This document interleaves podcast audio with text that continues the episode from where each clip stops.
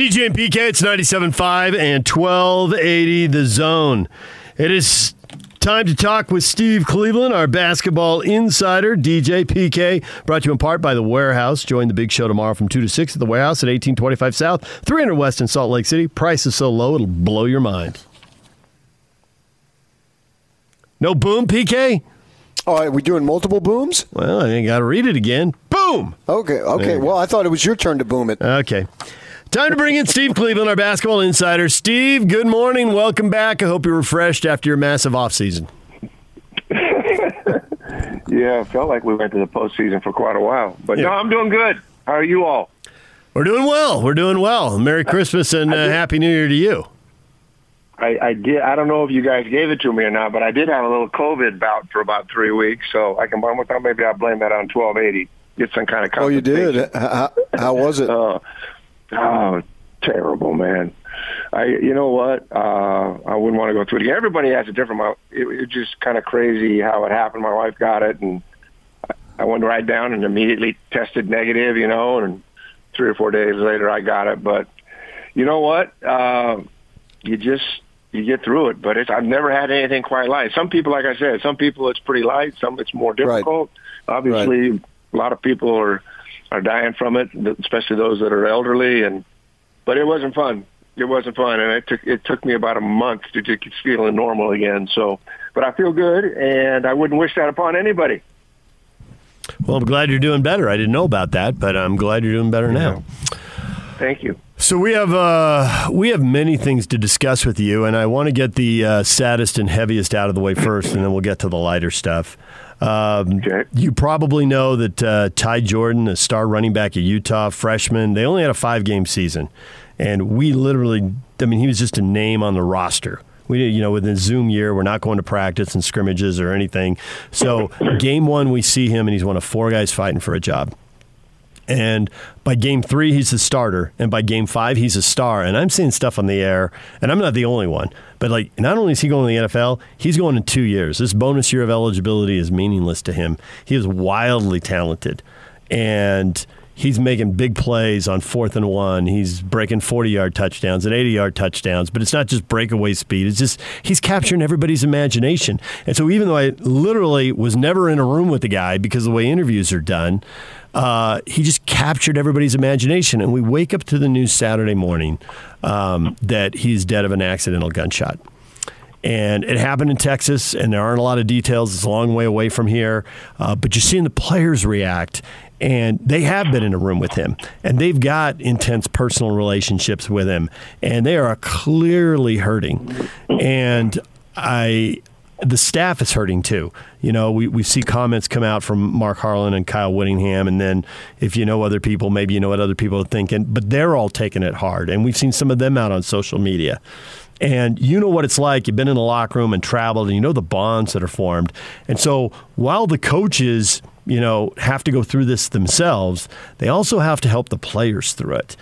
And how do you how do you possibly do that as a coach, both on the field and off? Because you're always responsible for the wins and losses, and it's insensitive to talk about who the next running back is and all that. But at some point, it's going to have to be addressed. And yet, at the same time, you're going to have to address the emotional, you know, grief these guys are feeling, and you're going to have to, you know, the mental health aspects, and some of the guys are going to be closer to them than others. Um, you know, position groups maybe interact more and all that stuff. What do you do, Steve? You know, I mean, I think first of all, you know, I think you do a, a lot. I mean, you're going to initially visit. I've had, and I've gone through in the last year, had two very my very closest friends pass away and die. Um, uh, one one to suicide and one to an accident. And uh, I, I know just from, I mean, you know, I'm in my 60s, and you know, I kind of understand life a little bit, and I have a perspective. Um, it was devastating. I mean, it just took my breath away. And you take an 18 or 19 year old young man who, as you said, has developed these bonds.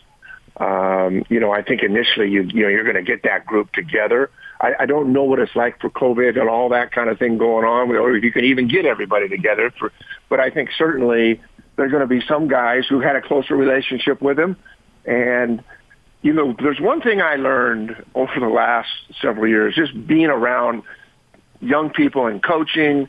Uh, being a mission president with 600 kids uh, in church, dealing with a lot of young young adults, single adults. I used to always, it was very judgmental on my part, but I never really understood. It was my own ignorance about our minds and how they work and how important it is for young and old people to get counseling. And uh, I've seen it in my own family where anxiety and depression. And uh, I am a great proponent of, of people getting help. And sometimes we don't want to do that. So in these extreme cases like this, where you've got to go in and, and, and in those settings like that, it's going to be emotional. There's going to be some guys are going to cry and some guys aren't going to know what to do. And you kind of kind of have to process that thing. And, and really, as a coaching staff, I mean, I can't even imagine a football coaching staff, but everybody's going to have to have some responsibility. I think if I was in that situation, the first thing I would do would reach out to counselors and reach out to the, those that are that the university provides and, and get input. I think sometimes as coaches, we think, oh, we can deal with this. We'll chat about it, talk about it, which is absolutely appropriate. But it goes beyond that. And, and sometimes for some young men, this can be really lasting, and others can process it differently and get through it, and it doesn't impact them. But it would be really naive on anybody's part not to give every young man an opportunity individually to, to talk to a coach or to talk to a therapist or to talk to someone because these things are real. And I, I, I've seen it. It's funny. I, I I never really understood, and so it was just my own ignorance when it came to professional people that can help people. And uh, as a coach, we can help kids and let them know that we love them and that uh, we can, you know, talk about the attributes of this young man and how he'll be missed and and just come together. And that that's a really good thing. But there will be young people on that team that need more than that. And uh, and, and it would be wise on, and I'm sure they were. Uh, listen, that's a great institution. They got all sorts of support but on an individual level, there'll be young men that need help. And especially those that were really close and don't understand and be lots of questions. Uh, it's heartbreaking. But I, I can just tell you that in my experience of working with young people, I used to take those things for granted. And then I started seeing up front and personal as I talked to young people what they were struggling with. I realized I didn't have those tools. And so I've, you know, just even in California here, I found two or three uh, therapist guys that I really trust and, and like, and I myself have just kind of, hey, tell me how this works. And so I think that'll be a big part of the healing process as well, as making sure they get that kind of support. So I've decided I don't know what your future holds. I know you already went on a mission, but if you go again, I'm fine with that. But you still have to make yourself available to us once a week if you go. There's not going to be another mission. Hopefully. Not. Okay. Okay. One of those that three year that three year deal but that's a twenty four seven. Uh, oh my! It took me a year to recover from that. okay, so what was worse, being a mission president or COVID? well, the mission presidency was uh, had so many rewards. COVID you know, you know the That's funny none. thing about COVID, and every everybody had a different experience with it, and so you don't ever judge. Can only go by mine, but I've I've seen enough people and talked to them. Some of them it's like a cold, some of it's like flu. Yeah, I know it's uh, crazy. The good news, the good news for me, I my my lungs were okay, but I had the fevers and you know all the. I, I lost 15 pounds, so that oh, that might be a positive because I lost my taste and smell, and you know what, I couldn't eat and uh, I just started eating again. So I got to figure out some way to keep that 15 off. yeah, there you go. Well, we're glad that uh, everything's okay and you're back and, and can give us your insight on basketball and obviously things that go beyond basketball because that's where we left off last summer with you talking about all the social movements that have been going on and then this thing here with this tragedy with Ty Jordan. Very appropriate words on your behalf. As far as the basketball, you know, we've got NBA and college going on right now and I wanted to talk to you specifically about BYU. As I'm watching them play, they've had some great victories, uh, but I'm, I'm I'm amazed at the job Mark Pope is able to do because he's had two years now, and he's bringing in overhauling the roster both years, and we see it in the NBA to an extent. You know, how hard is it to just bring in a bunch of new guys? and you can't really just roll out the balls and expect them to have immediate success. No, and it takes time. And I think the one good thing is that Mark has he's got a system, he's got a program. There's things that he believes in offensively and defensively, and regardless of who plays, that that you know that system in they, they've established a culture. He's been around this game a long, long time at the collegiate professional level. He's seen what works and what doesn't work, and you know the thing I think I like about Mark is that you know he'd be the first to admit that you know that, that was probably a mistake on my part, but he he has done a great job, and and, and you know credit new rules and this and that where guys can immediately get eligible. I mean, we, we dealt with a lot of transfers at both institutions where I coached. And there is, there is a process, but it certainly makes things easier when you have a, a senior like Alex Barcello who, who understands the culture and understands it and you have that kind of player-led type team, even if it's only a, a guy or two. But they, they do have a, have a really, nice. I've watched a few of their games and followed them and I, I like the makeup of this team, and uh, and obviously it's a coaching staff that really connects with young people, and uh, but they've had good wins. I mean, going up to USU, I mean, it, it's everything is kind of relative. I mean, going up to Utah State and playing in front of a thousand people is not the same thing as playing in ten or eleven thousand. But Mark Pope knows that. It's just the same thing too at home. You know, against Boise State, they probably beat Boise State if there's twenty thousand people in the arena at the Marriott Center but it is what it is. But certainly the San Diego State win, St. John. I mean, they've had good wins. But I, I like you. I like this team, and he's got, you know, the Averette kid seems to be getting better. Barcello, Harding. I mean, the, the surprises for me are Spencer Johnson and Knell, who've contributed three-point plays and three-point shooting. I, I think Lohner's got a huge ceiling, and uh, I like him coming off the bench. I, he, they were starting him early and there's a little bit of pressure there. But you know, he's a kid that can play four positions, and and, one, and once he gets confidence to start shooting it, he, he's got a huge upside. And and then you got Haarms and you know who can stand underneath the basket and, and dunk it. You know, I mean, he, he's so big, and Lee Harward, they, they got a little bit of everything. So I, I look at them having a really good year, getting back to the tournament. Um, I think the league will be better. Obviously, Gonzaga, I don't think has ever been better.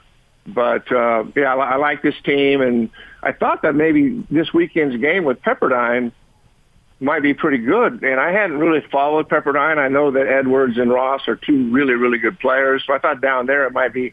But then they've lost to Northridge, Santa Barbara, Bakersfield. Uh, you know, I mean, it, that doesn't make sense to me. So maybe things aren't as good as Pepperdine as I thought they were. Don't lump Santa Barbara with Northridge and Bakersfield. Come on, Steve. I got feelings. That's true. That's true. I'm sorry. Holy cow, man! I don't know the guy. Do you know the guy? I don't know the guy coaching in Santa Barbara right now. But no, I don't. He's done a nice job. Yeah. Yeah, he's done a nice job. All right, so uh, you mentioned Gonzaga here. They're seven and zero. They've beaten four ranked teams. Mostly, they thrash these teams. Are they? Are they all? They're not quite. They're almost a unanimous number one in the poll, and obviously there's a lot of things working against a team if you're not in one of the big football leagues and you're trying to be an elite basketball school. It can be done, but it's an uphill battle. Are they really this good? Are they even better than they're getting credit for? Is this uh, a bizarro COVID year, so we shouldn't take this too seriously? Because just on the eyeball test, they look like they're off the charts. Uh, I'll go with the eyeball test, and I've seen them play twice for you know maybe five, six, seven minutes, and you follow their you know their scores and stuff. So I don't know that team not really yet. I you know as the season goes on, I'll get to know them. But man, it is the absolutely best team I've ever seen him coach, and there's so much depth. And uh, you know, I, I haven't seen the landscape of college basketball enough to know, but it it doesn't seem that uh, there's anybody to their equal right now. And uh, you know, when you, when was the last time we saw Kentucky with like five, six, or seven losses? And you know, I mean, it, it, it's it's it's a change of the landscape. And Gonzaga is the king of the hill right now, man. So when I've watched them, they look. I mean, they they got a bunch of pros playing. They're playing together, and it's the best team I've seen. And um, I mean, anything can happen. We've watched it happen in March or whenever they're going to end up playing the NCAA tournament this year depending on COVID. But uh, yeah, you can't. I wouldn't bet against Gonzaga. I mean, they're just, they're just so well coached and together. And here's another guy that brings people in you know, transfers every year and they just kind of, it's a smooth transition because they've got a great culture and they've got a system and people just want to go there now. And, he, you know, I mean, they, uh, they're in a situation now that, uh, people oftentimes, oh, we, is he going to, you know, Mark go take another job? He's not going anywhere. He's got as good a job as there is in the country. Gets great players. He doesn't need to be at North Carolina or Duke or anywhere else. He he's got his own great job right there. And uh, when he's you know when he decides he wants to quit, he'll quit. But oftentimes people talk about, oh, they're going to have a hard time keeping him there. Guy that loves fishing, loves that area, and just loves winning 30 games a year. I, I, I would be shocked if he ever leaves Gonzaga. So since we lost last spoke to you, the Jazz were sold. Uh, we know Ryan Smith was interested in buying an NBA team, and somewhat of a surprise. But if you step back, you know that that's uh, been a goal of his, and he is a big time Cougar fan. Been involved down there in Provo, obviously. Do you know him at all? You know, I've I've met him and talked to him a few times because uh, he was uh, he was you know he was still building and doing things and you know when I was coaching there and then when Dave got going and uh, he got real involved in Dave's program towards the latter part of Dave's program and uh, but he's been a great supporter of that institution. He's a basketball guy, an amazing golfer. He's really talented. Um, and and so I, I think what what a, it, everything I've read and heard and certainly the conversations I've had with him, you know, the few conversations I've had with him, really an impressive guy. And but he's competitive, you know, and, and whatever he does. And I know that there's a number of guys they hoop up every morning, and he and a lot of the a lot of the guys down in in, Utah in Utah County play and he, he he'll play three or four times a week himself. So he probably now he's got a really big place to play in. but I know sometimes they're down there playing Brian Santiago and those guys will play at the practice facility or play at churches or whatever. So no, he's he's he's a hoop guy, man, and he's passionate about it. And uh, he didn't take very long giving Gobert a, a, a healthy contract. So uh, it'll be interesting to, and fun to watch. So they've already played a really good game and a really bad game. Uh, do you have any sense of who they really are in the long run? Because obviously there's going to be some of these games mixed into some level throughout the course of a season. Isn't that true for the league? I mean, you look at the scores in the first week. Some of just horrific scores. Where you know it's going to take a while for everybody to work themselves into it. But I, you know, I, the thing about it is this team obviously looks. They got Favors, picked him up, got themselves a little bit better by getting him but you know all the players are pretty much the same and you would have that expectation. I think Conley, you know, remember last year when Conley got in, it took him a while to, you know, to kind of get get things going. But you would think with Conley and Mitchell and Clarkson, guys that could all score it, Bogdanovich, they've already all had some bad games and they've had a good game. We'll just kind of see how things go. You know, I mean, the Jazz were so close last year, and my goodness, if you just follow the scores of games right now, it's like anybody can beat anybody on a given night. And when you're playing in front of no fans, people are going to get beat at home. And, and I think that's what the bubble taught everybody was that this is not, this is going to be different, man. I mean, there's no home court advantage. I mean, once you play in a gym, and a lot of the games are going to be sometimes where they play two games in the same same city.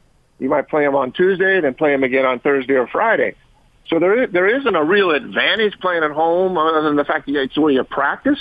Uh, but I, I really like this Jazz team. I think the predictions, I mean, they were really close. They had a chance to, to do something special last year, and it didn't happen.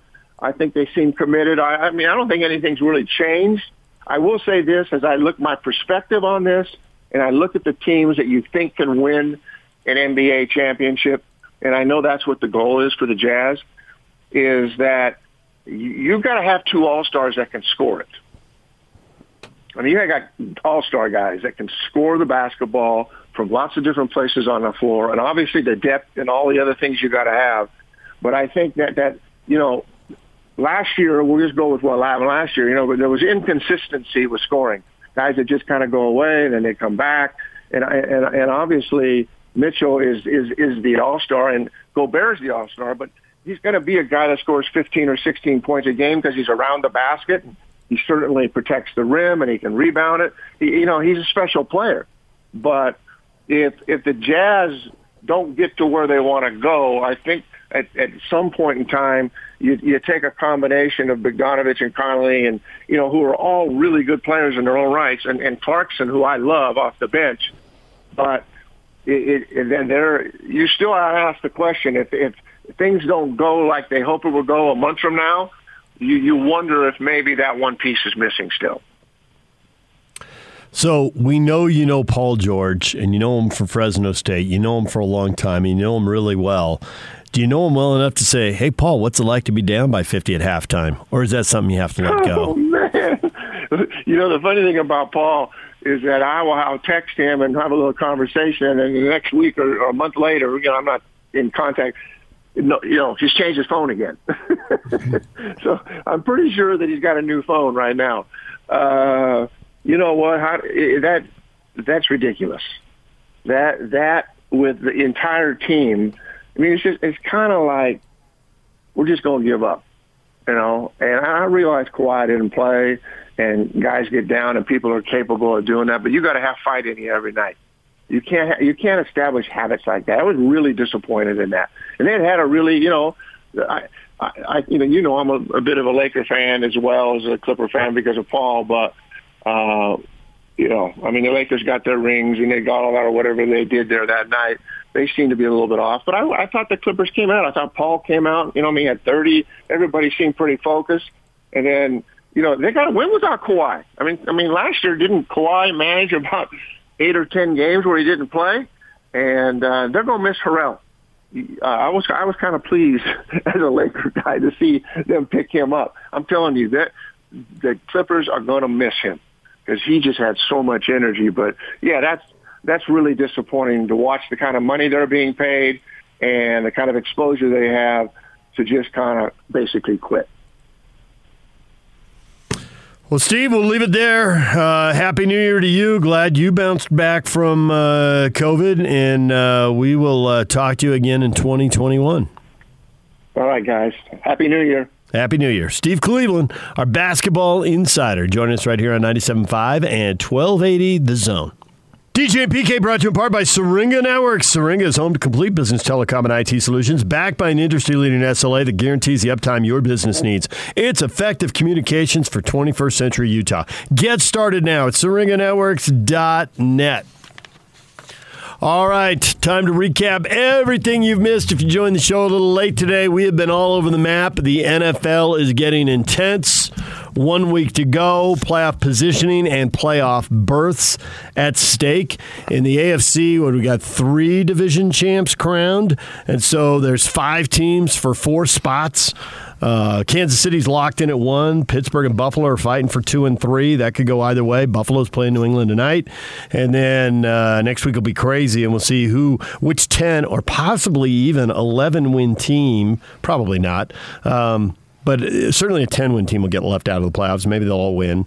That would involve Cleveland beating Pittsburgh, so good luck with that. Um, That'd be an 11 win team getting left out. And then over in the NFC, uh, you've got three teams fighting for two wild cards, and you got three teams fighting for the division title in the NFC East. So plenty on the line. Is there one or two storylines you're focused on? Because there we could spend a whole segment just going through what every team's got on the line here in the final week. Oh, I think it's a recurring, not reoccurring, recurring, and that is the outstanding quarterback play. This is the era of outstanding quarterbacks, and it is the era of outstanding quarterbacks who we would consider older players, well into their 30s. You know, Roethlisberger has struggled here a little bit, and he put it on. That's what I liked about Roethlisberger too, is he said, "I need to play better." I mean, I love when guys not necessarily call themselves out, but put themselves out there like Donovan Mitchell.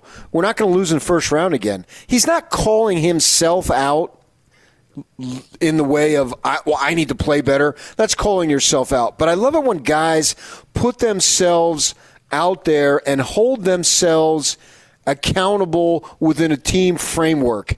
You know, the Steelers have lost a few games, right? Where they lost two or three in a row, and I got to play better. Boom.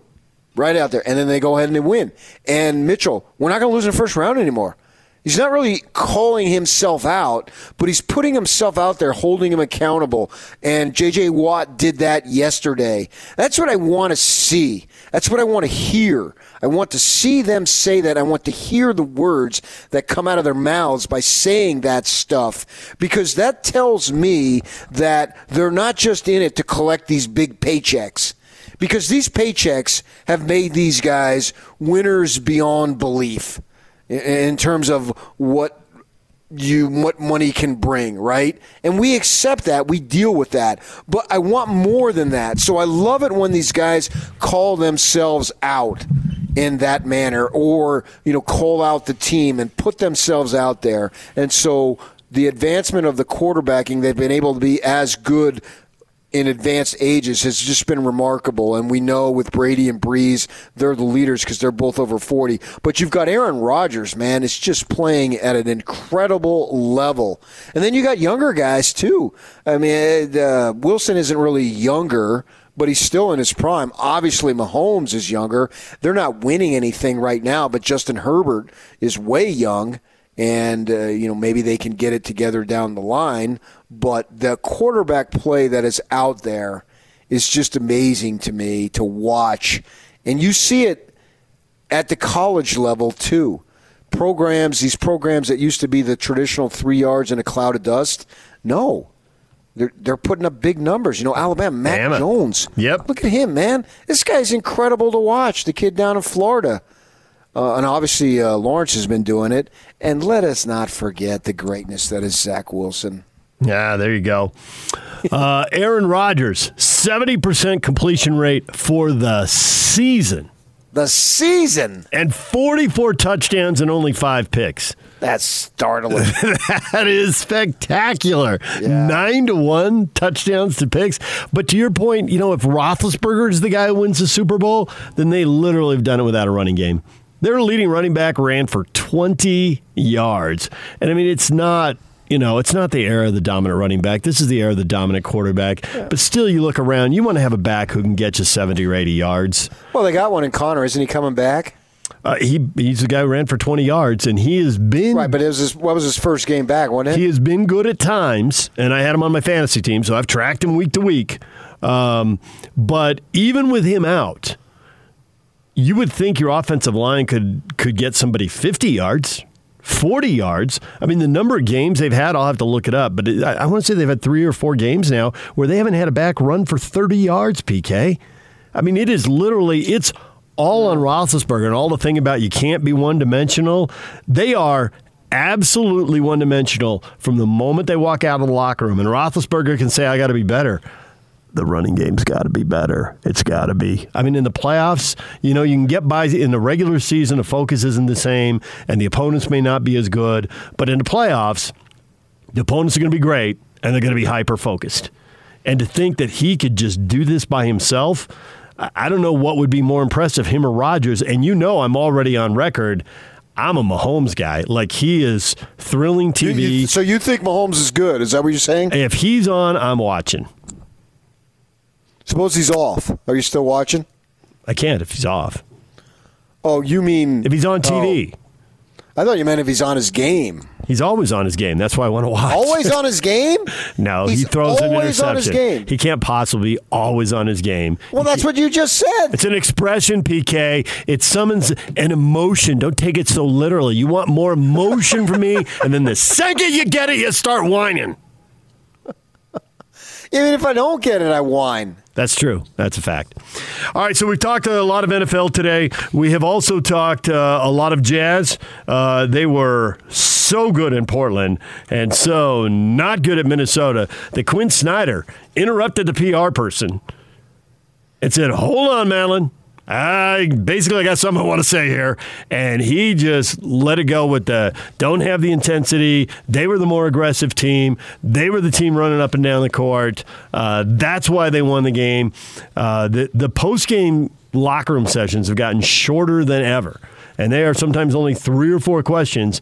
And Quin had a message he wanted out there. PK, you coach through the echo chamber. You know, guys hear it. They're going to see it on social media. It's going to get. It's going to. You know, they have friends and family listening, and uh, it's going to get back to them. And so he threw it out there, and I'm sure he says it to them individually, and he's sure he says it to them in a group, but he says it out in public too. So, is that going to be the new thing on our show? If you've got something that you really want to say, and one of us is uh, possibly probably me going to interrupt, like I did that time when you did the soccer. Yeah, so no, you didn't because you weren't on. So, right, but I'm saying that's. But all, I had done it so many times you're finally free to express yourself. Do we now, when we've got a point to make, and we say we're running out of time, Yock's telling us to go to yeah. break? Do we now say, "Hold on, Madeline"? I'm hundred percent on board with that. I saw where you were going, and I thought this is an excellent idea. Hold on, Madeline. Yes. Not only should that be a thing on our show, that'd be a thing across the board. And this is going to shock Madeline when she hears it. It doesn't really have anything to do with her. She happened to be the one running the Zoom session when it happened. I'm going to face a new round of questions of why are people calling you Madeline going forward? yes, it is. And don't call me Madeline. That's not quite the movie line, but yeah, we get the point. Well, the way you said it, hold on, hold Madeline. on, Madeline. Yeah, that's scream to me, man. Yeah, a sense of urgency. You got something that needs to be said, and anytime I can speak from my experience, if you really both of you, both of you, as I would say, if you've really got something to say, I want to hear it, and so that will be the that will be that's the, the cue. That's the cue. The cue is the word I was looking for. Yes. Thank you. Yes. You yes. know who should yes. say that in the movies? Tommy Lee Jones. Can you see Tommy Lee Jones in a Western? Hold on, Madeline. He's sitting in the wagon. Hold on, Madeline. And takes the horse and they go bouncing down the road. Which is so ironic because Sun Saturday night after the Jazz game, I'm flicking around, killing time, and I came across a fugitive. And I oh yeah, that that's a good Tommy Lee Jones and, movie. And, yeah, and so it would have been awesome. Yeah, but yeah. Going forward, in Men hold in, on, Madeline. Yeah, in Men in Black 14, he can turn to Will and say, Hold on, Madeline. And then boom, they see the, the wheels will come up on the car and whatever CGI effects will take over and they'll go flying into outer space or whatever they're doing. So like when Ralphie just he froze in the moment and said he was just like a football and then he's trying to climb back up that slide, should he have said to Santa Claus, Hold, Hold on, on, Madeline? Yes, I like it. I like it. Will Ferrell turns and says, Hold on, Madeline. And then turns, Santa, you sit on a throne of lies. Oh, yeah. Excellent. Yeah. Right, because he said he was Santa, and obviously Will had literally known Santa. Yep. Up in the North Pole. and he knew full well that that was not Santa. I saw a debate on social media over the holidays about whether that was a good Christmas movie or not. Like, no what? matter what you Elf? think of the movie, yes, yes, I couldn't believe it's it. It's outstanding. I, I, agree. I like it a lot too, but there were people who didn't. But the one no thing you way. can't debate, I know, I know. T- Twitter's a crazy Hold place. on, Madeline. Yeah, exactly.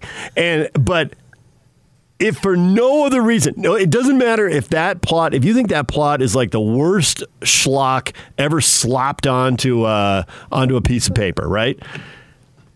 Simply for the line, you sit on a throne of lies. That movie is a win. That is such a good gift. It's such an easy line to use. People always know what you're talking about when you say it. That alone makes it a classic. Everything else oh, is just bonus a whole sorts of classic lines. They even mentioned it. Thurl mentioned it with uh, Craig Bolerjack on Saturday. And Thurl said that was one of his favorites, if not his favorite. He said he's already watched it twice this season. They discussed that Saturday night. The day after Christmas, right? Christmas is Friday. Yeah. So if we can get Thurl during the broadcast to look at Bowler and say, "Hold on, Madeline, you sit on a throne of lies," when he disagrees with the point Bowler makes, that would be awesome. That'd be it. I, I agree. I don't know that it'll happen, but I agree. All right, DJ PK, we're out of time. Your feedback coming up next. Stay with us. And it's all over almost here. Don't go nowhere. DJ and PK, it is time for your feedback. Everything that you think about today's show. But before we get to that, hold on, Madeline. It'll work better when I don't interrupt myself. It'll be more effective if I yell it at you than if I yell it at me. Oh, I agree. I yeah. just want to say something happened an hour ago, and the people don't know. but it was one of my worst fears. It was a moment of terror, and I know it's going to happen for reals, as the kids like to say. I've been told. How would I know? Kids don't talk to me. But it's going to happen. So we have been doing this show, and we're, we're, we're getting pretty good at it here. We've been doing this show now remotely, socially distanced. We don't have contact tracing interviews. If one of us get uh, issues, if one of us uh, gets uh, COVID, you know, we aren't both going to be gone because Right. you're you're doing it remotely and I'm in studio. So, uh, and we've gotten pretty good at that. But what we lose in this is the ability to just kind of uh, shoot the breeze, for lack of a more accurate term, uh, during commercial breaks. But sometimes we need to talk about the show and what's going on. And so Yak has to turn on our mics and then we talk during the commercial break. And I always have the fear I was trained early in college radio. That's a microphone. How do you know it's live? You don't. So you assume it is always live. And I had that drilled into me. Doesn't mean I haven't made a couple mistakes along the way because I have spectacularly.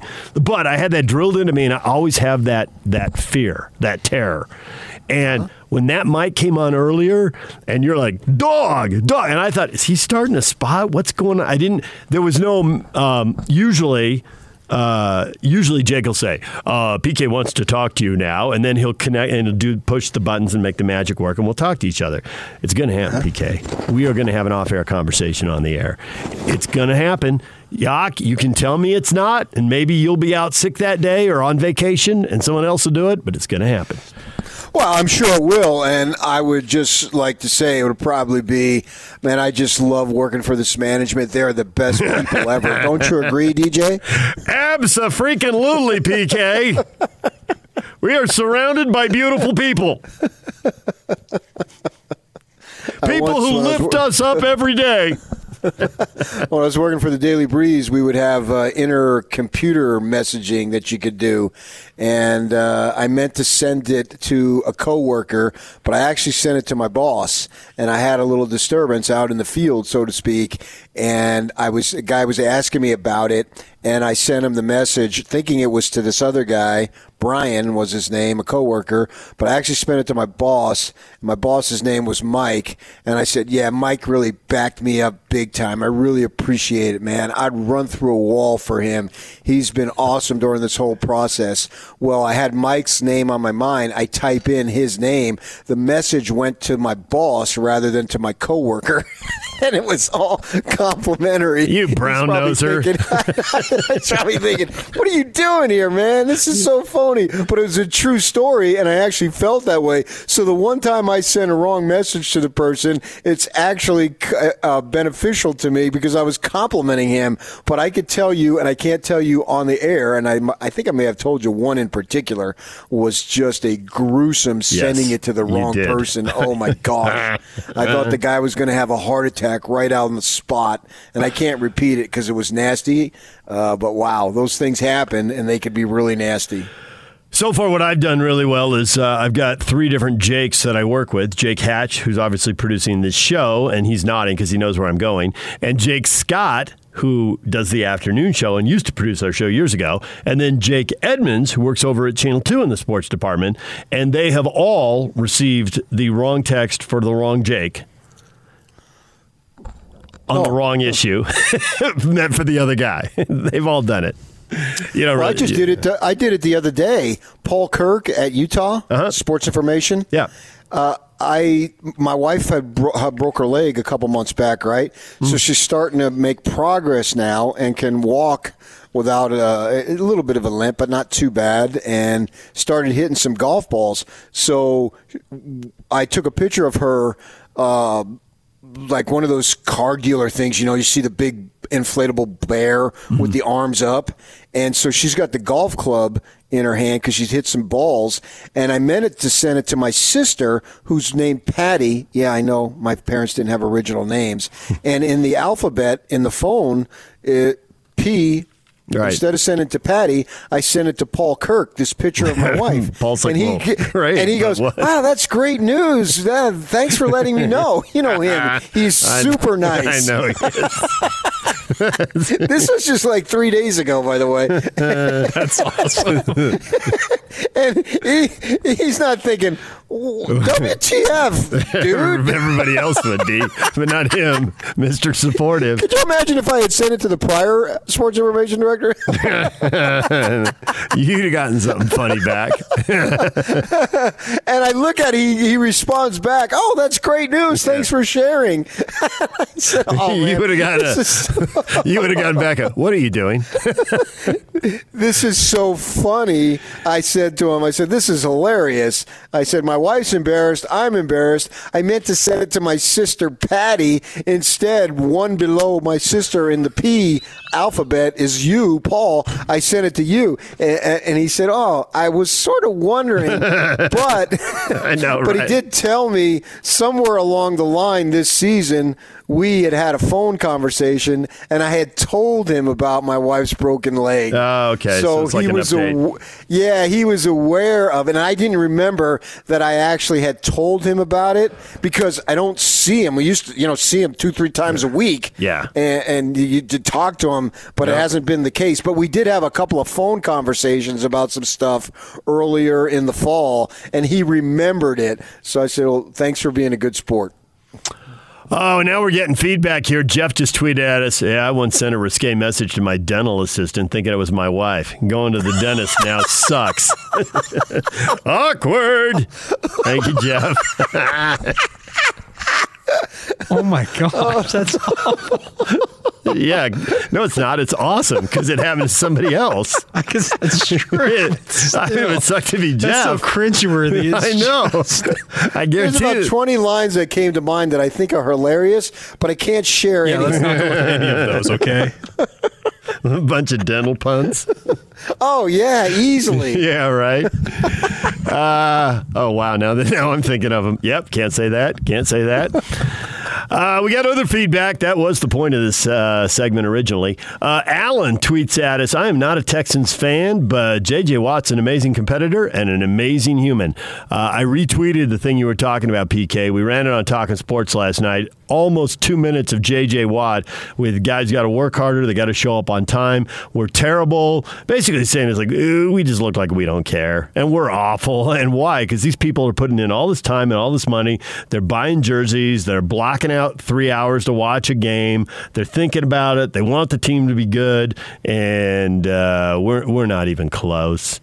just not even close. I would take that two minute speech that he gave, and I'd show it in every locker room in the U.S. More feedback coming in. Uh, Jim says, same old jazz. When they have to be hot and every shot's dropping, they're great, but they don't know how to win on off nights. Zero ability to grind out wins. Zero, man. That leaves no room. Nope. We shall see about that. See, I think I think that uh, zero ability to grind out wins. NBA seasons are so long.